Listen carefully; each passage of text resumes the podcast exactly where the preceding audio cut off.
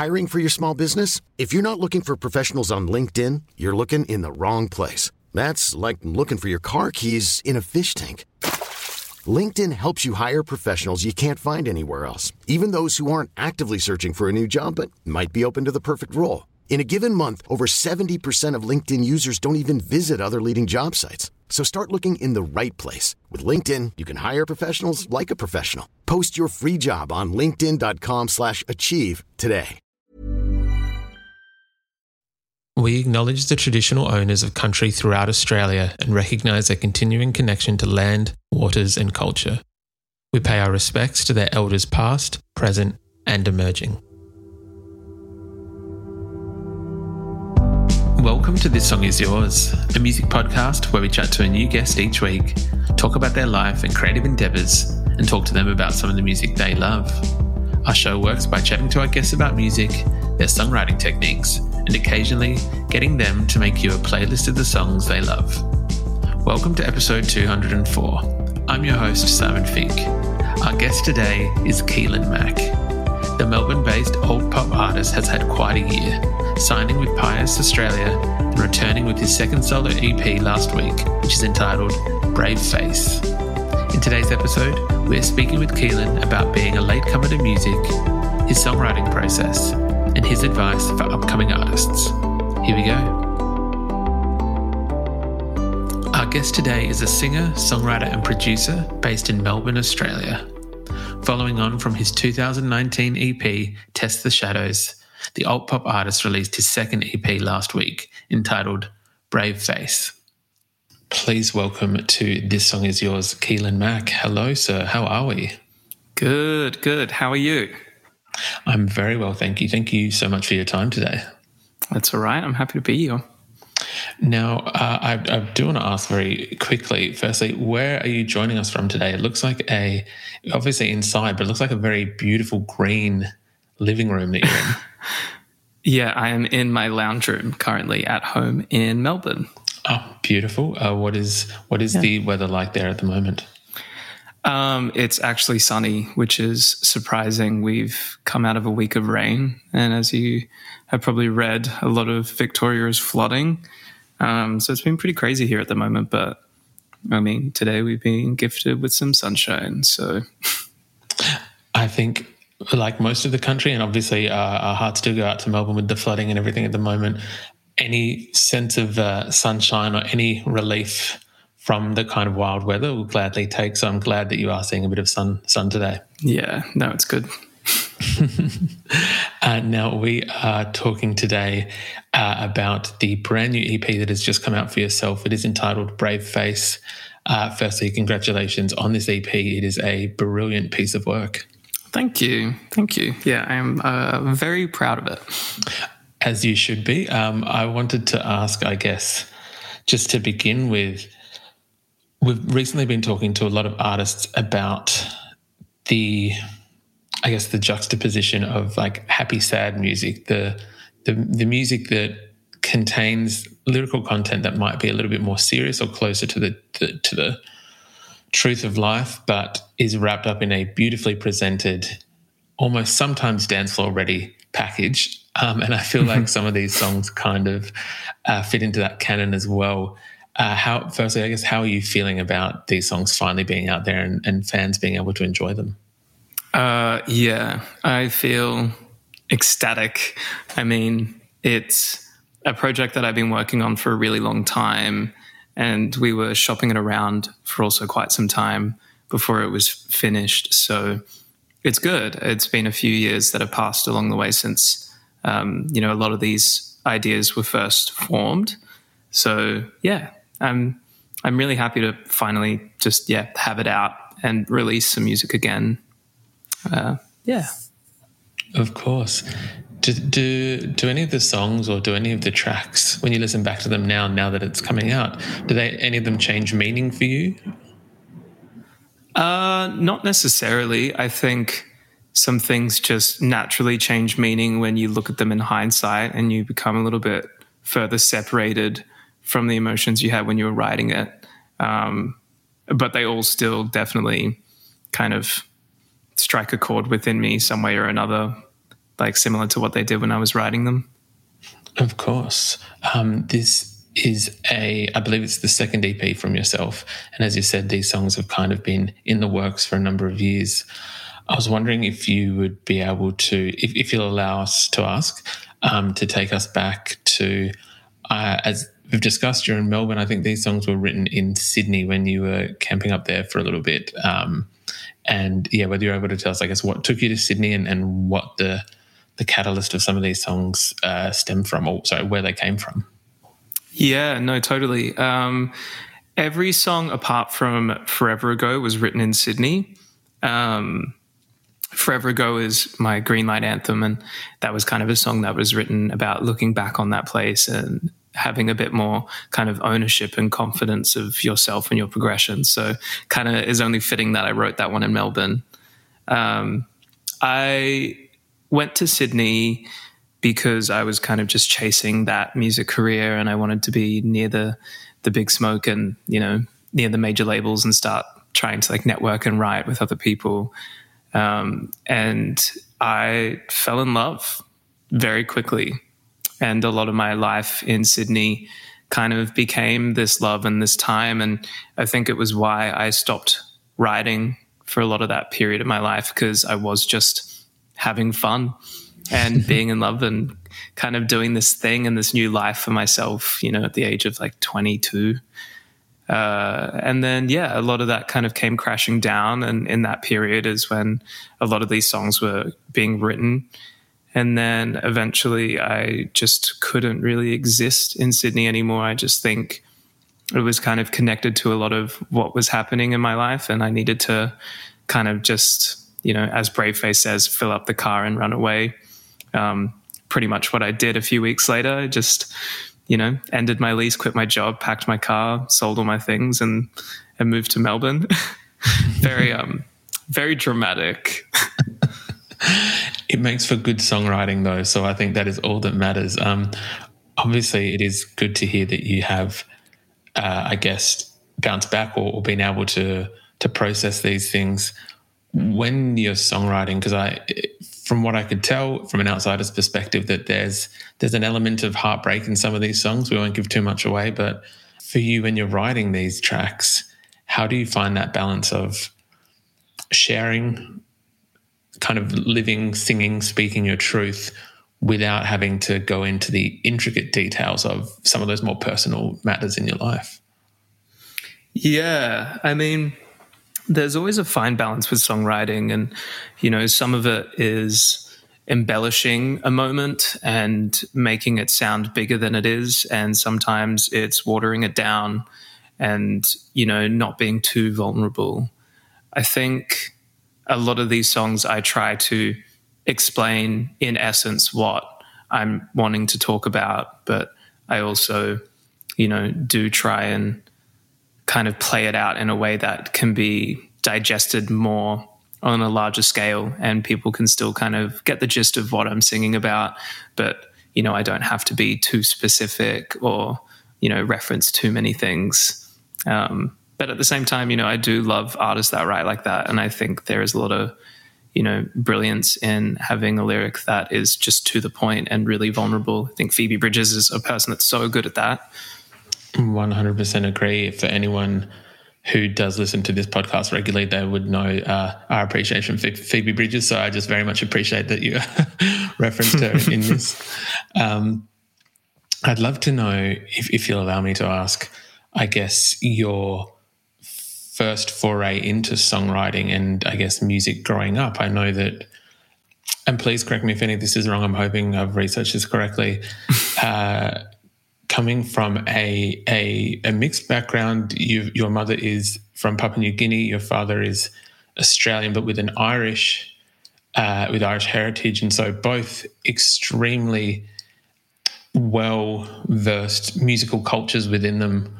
I guess both lovely musical kind of heritages in those two areas. And then for yourself, was music around in the house a lot when you were growing up and when you were little? Uh funnily enough, it wasn't. I my mother comes from a very big family. She's one of ten, um, and all of my aunties and uncles, you know, play instruments. And, you know, on my mother's side, we would have family get togethers where everyone would kind of form a band and we would play for hours. Um, until you know the early hours of the morning, and so to an extent, yeah, growing up, I was definitely surrounded by music in like the bigger picture of things. But at home, apart from my dad playing a lot of Triple J, I think that was probably the biggest musical presence I had. I didn't actually start getting into playing instruments and singing until I was 15. so, yeah, much later in, in life. Do you remember what, uh, I guess, what that introduction was around 15? Yeah, I was in high school and I joined the guitar club, and we all nice. had our nylon guitars doing the Beatles twist and shout at you know a school uh, performing arts night. and then I um I became quite close with my music teacher, and she kind of brought me in and uh, made me join the choir, and yeah, kind of shaped me a little bit. I did read somewhere. Um, where was it? I read somewhere that I, I believe when when you were starting out, when you were playing guitar and singing, that Matt Corby was an like one of those earlier inspirations into, I guess, kind of writing your own music. Yeah, super obsessed with that guy, big time. it's interesting you say that. Obviously, there are some elements that I could pull from from your musical project to Matt's, but I guess that do you did you ever think of kind of going down that path of like the more singery songwritery uh, pathway? Uh, totally. Uh, when i was in high school i formed a band and was doing a lot of music that was similar to his. Um, and then i went into university and studied it and kind of stayed on that path for a little bit. But um, kind of fell in love with ableton and fell in love with producing and kind of took a different route but um, I've said this so many times before in the past, but if anyone's ever curious, I do have one song on SoundCloud right at the very bottom called Control, where I sing with a five piece band, and it still gets like a thousand plays a week today. Um, and that's a that's a completely different version of me. And I would say that's probably the the last kind of glimpse of my Matt Corby obsession you can hear in that song. we will make sure if, if you want us to we can put it in the podcast show notes so that people can revisit that after uh, checking out the ep but i'll i'll wait for your approval on that one yeah no you can um, you can go for it i, I love control i think it's awesome um, i definitely love that you know it's just tucked away on soundcloud and if people really want to they can go find it no, look at that. We will put it in the show notes and we'll allow people to kind of check out the the multifaceted nature of your musical creative being. Um, I was hoping that you might indulge us, Keelan. Um, one of my favorite tracks off the EP was Who I Am to You. I thought that was a beautiful track. I kind of thought the way that it builds um, was. Uh, it, it, just kind of out of all the tracks, I found myself revisiting it time and time again. Um, if you'll yeah if you'll allow us would you be able to just take us back to the song's creation and, and the catalyst and the, the songwriting process for that song yeah i um i had the who am i to you chorus melody in my head and it was floating around forever and just one of those ideas that i thought i'll get to it when i get to it um but i think my headspace going into it was a little bit different i kind of wrote it towards the end of my time in sydney and it was very much written in a calmer headspace. And I think at the time, Billie Eilish had just released her latest album, and I was listening to a lot of, you know, her vocal and being like,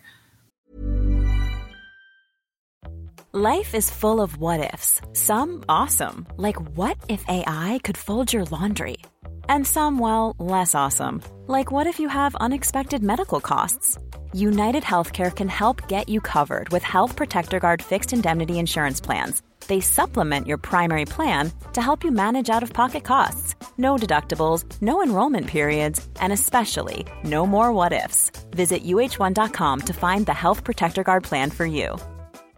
Hey, I'm Ryan Reynolds. At Mint Mobile, we like to do the opposite of what Big Wireless does. They charge you a lot we charge you a little. So naturally, when they announced they'd be raising their prices due to inflation, we decided to deflate our prices due to not hating you. That's right. We're cutting the price of Mint Unlimited from $30 a month to just $15 a month. Give it a try at mintmobile.com slash switch. $45 upfront for three months plus taxes and fees. Promo for new customers for limited time. Unlimited more than 40 gigabytes per month. Slows. Full terms at mintmobile.com.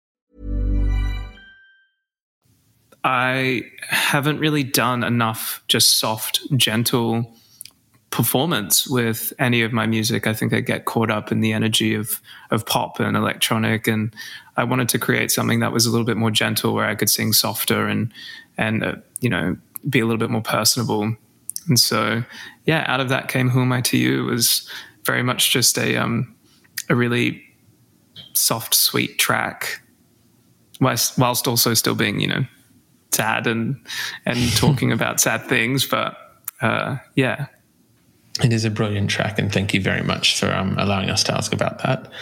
Um, I'm curious, as a, I guess, as someone who I know in previous interviews you've spoken about um, your position within the culture of, of being a a queer uh, person of color artist, and and I guess the position of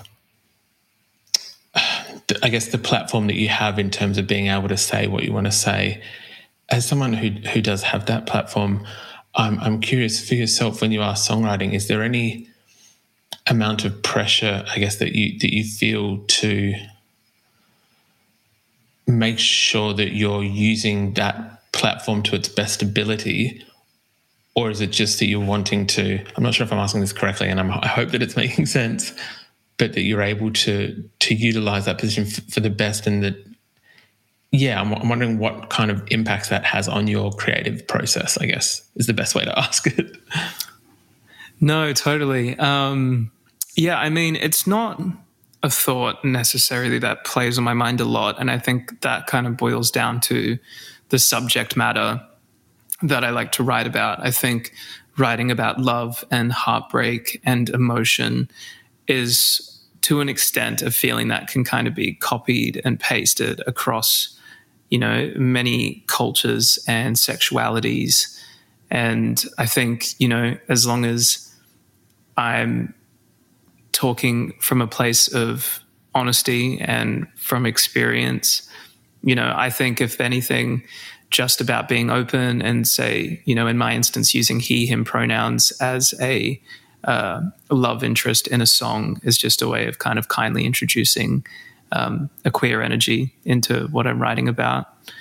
Um, I did a uh, essay where I had to write about what um, Pride Month meant to me, and I think when I kind of went into a place of introspection with myself as an artist in that regard, it was kind of like, you know, my nature is I am quite a neutral um, calm, gentle person, and I don't necessarily go out and protest uh, in a vocal, uh, aggressive manner. It's kind of more of a protest in existence and, you know, being myself in the public eye.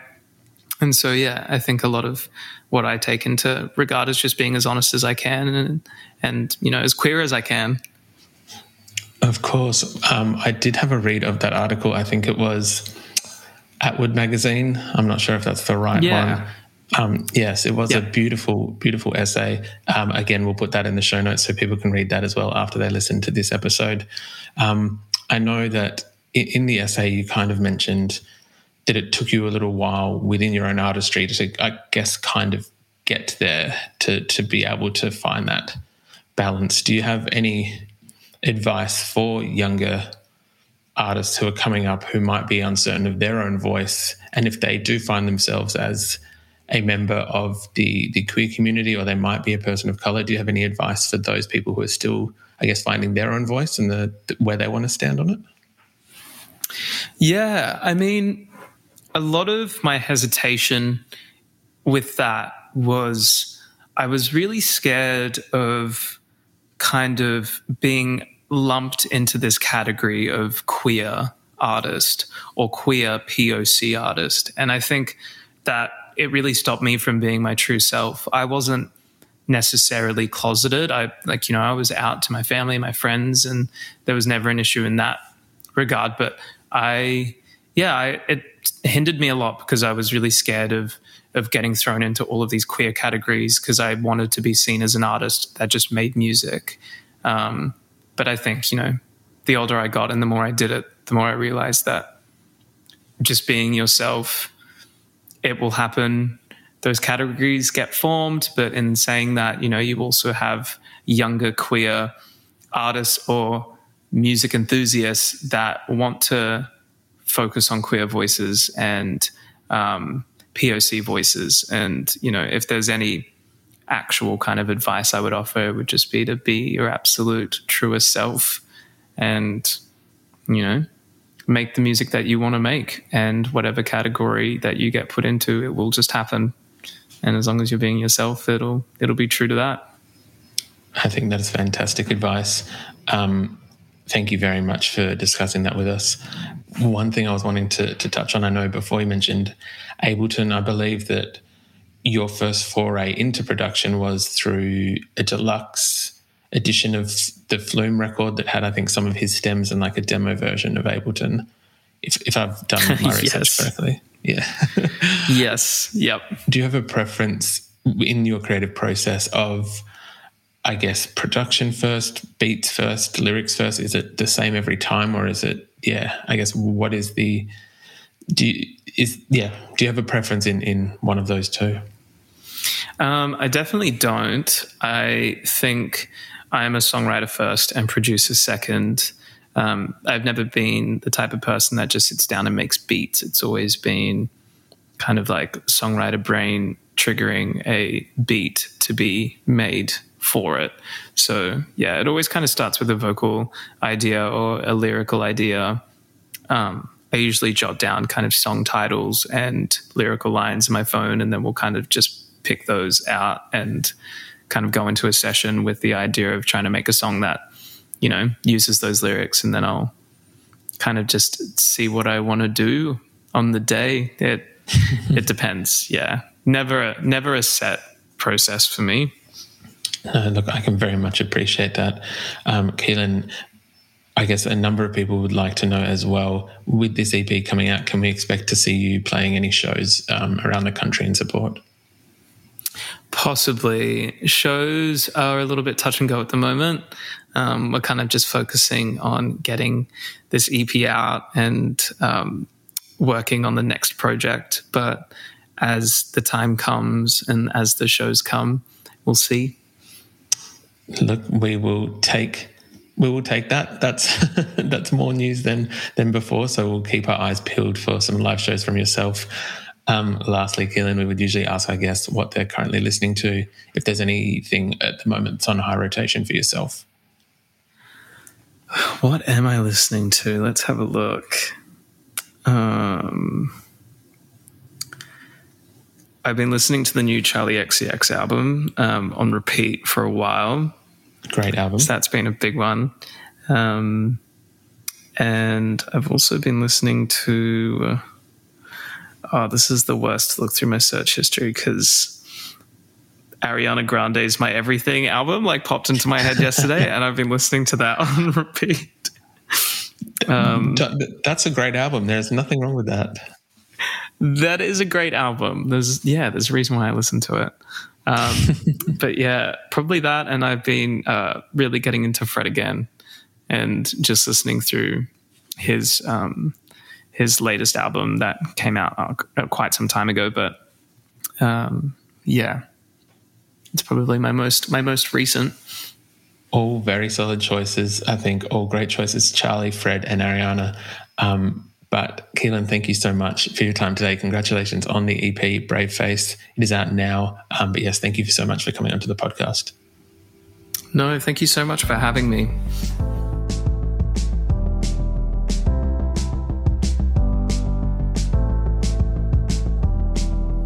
And that's our show. A massive thank you to Keelan Mack for his time. Brave Face is out now, and we've left links in the show notes if you'd like to stream the EP. We also want to give a huge shout out to Shari at Great Company Collective for helping out with today's interview. If you like this show, please subscribe wherever you get your pods and stay up to date when new episodes are released. We release new shows each Wednesday and Friday morning, and we now have a Patreon. which you can find within the show notes of this episode. You can follow the Players profile on Spotify, and you can follow us on Instagram, Facebook, and TikTok. Until next week, cheers.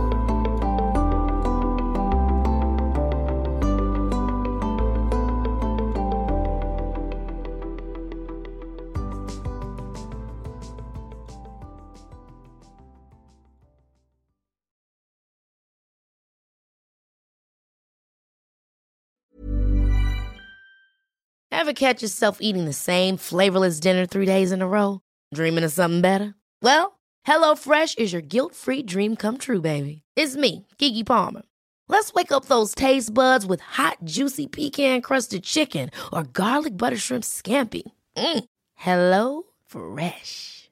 Stop dreaming of all the delicious possibilities and dig in at HelloFresh.com. Let's get this dinner party started.